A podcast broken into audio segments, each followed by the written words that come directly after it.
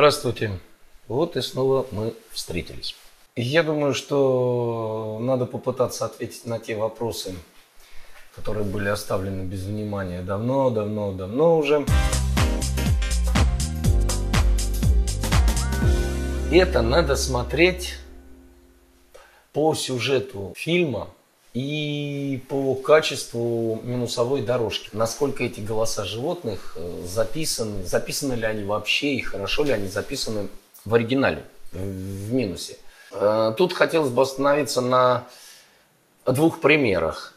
Гурен Лаган, крото-свиненок Бута. Собственно, ни одного слова он не произносит. Он там все время.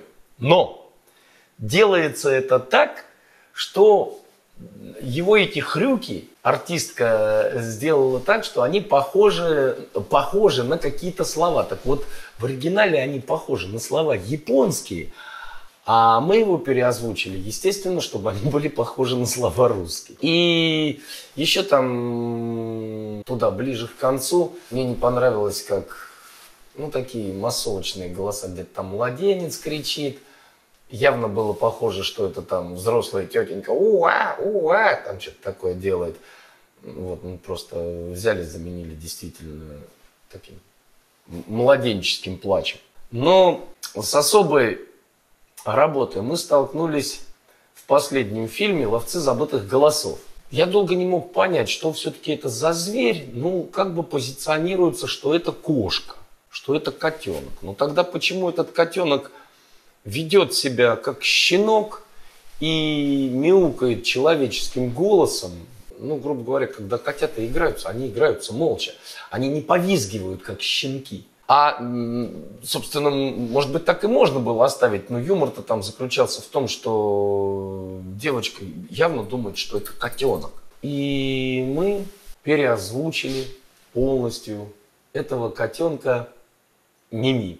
А мысль засела в самом начале. У меня кошка дома живет, Барселона. И кошка после там, в юности, после какой-то болезни голоса лишилась напрочь. Но она говорливая, она что-то такое под себя там бухтит, что-то квакает. Там. Я думаю, да даже я попробую, чтобы там в тему. Не просто это мяу, а чтобы еще с какими-то выражениями, чтобы какие-то слова она там говорила. Ну, минут 20 я, значит, Барселону в студии перед микрофоном и чесал, и гладил. Ну, за хвост не дергал, честно говорю. И все эти злобные мяуки, которые она издавала, это она уже просто ей надоела, она пыталась выдираться и начала там кряхтеть, рычать. Вот. Я записал вот этот 20-минутный монолог, где она и урчала, где она и мякала, и разговаривала, и все делала. Потом просто разрезал его по кусочкам и монтировал. А потом еще мне понравилось, как у меня сынишка шестилетний, тоненько-тоненько так, каким-то вот. Я думаю, ну-ка, давай-ка в студию. И он мне там еще немножечко намяукал, напикал. В результате вот из этих двух монологов ребенка и кошки настоящей мы слепили Мими, который, в общем, сейчас звучит в фильме «Ловцы забытых голосов».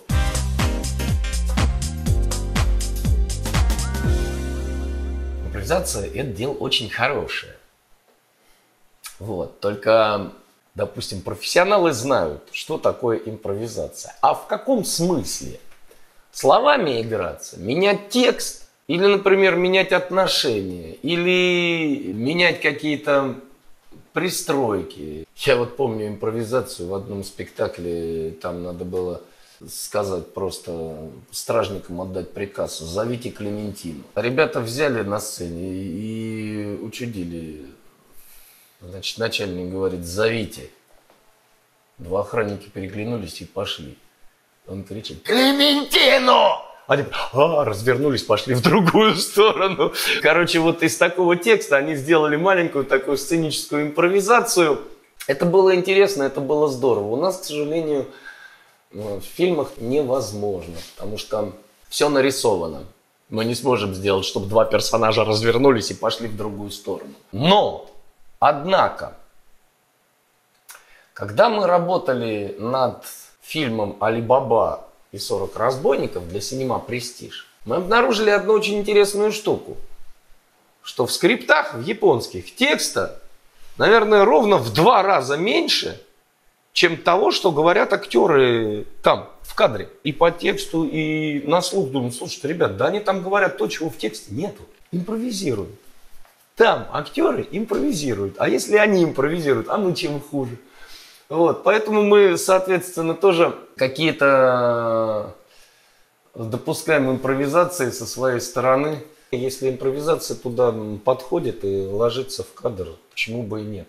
Ну и та поговорочка, что любая импровизация должна быть тщательно срепетирована, она имеет место быть, потому что то, что обычно зрителю кажется, что «О, вот импровизация», вот это как раз, как правило, это бывает не импровизация, а заранее хорошо продуманный ход. А импровизация, она всегда легкая, она всегда незаметная. Она не лезет в глаза прям «Вай!» импровизировал человек. Она как раз такие, такая легонькая-легонькая. Импровизация это больше для себя, это больше для того, чтобы у тебя что-то внутри разогрелось, чтобы тебя, ну, для творческого самочувствия.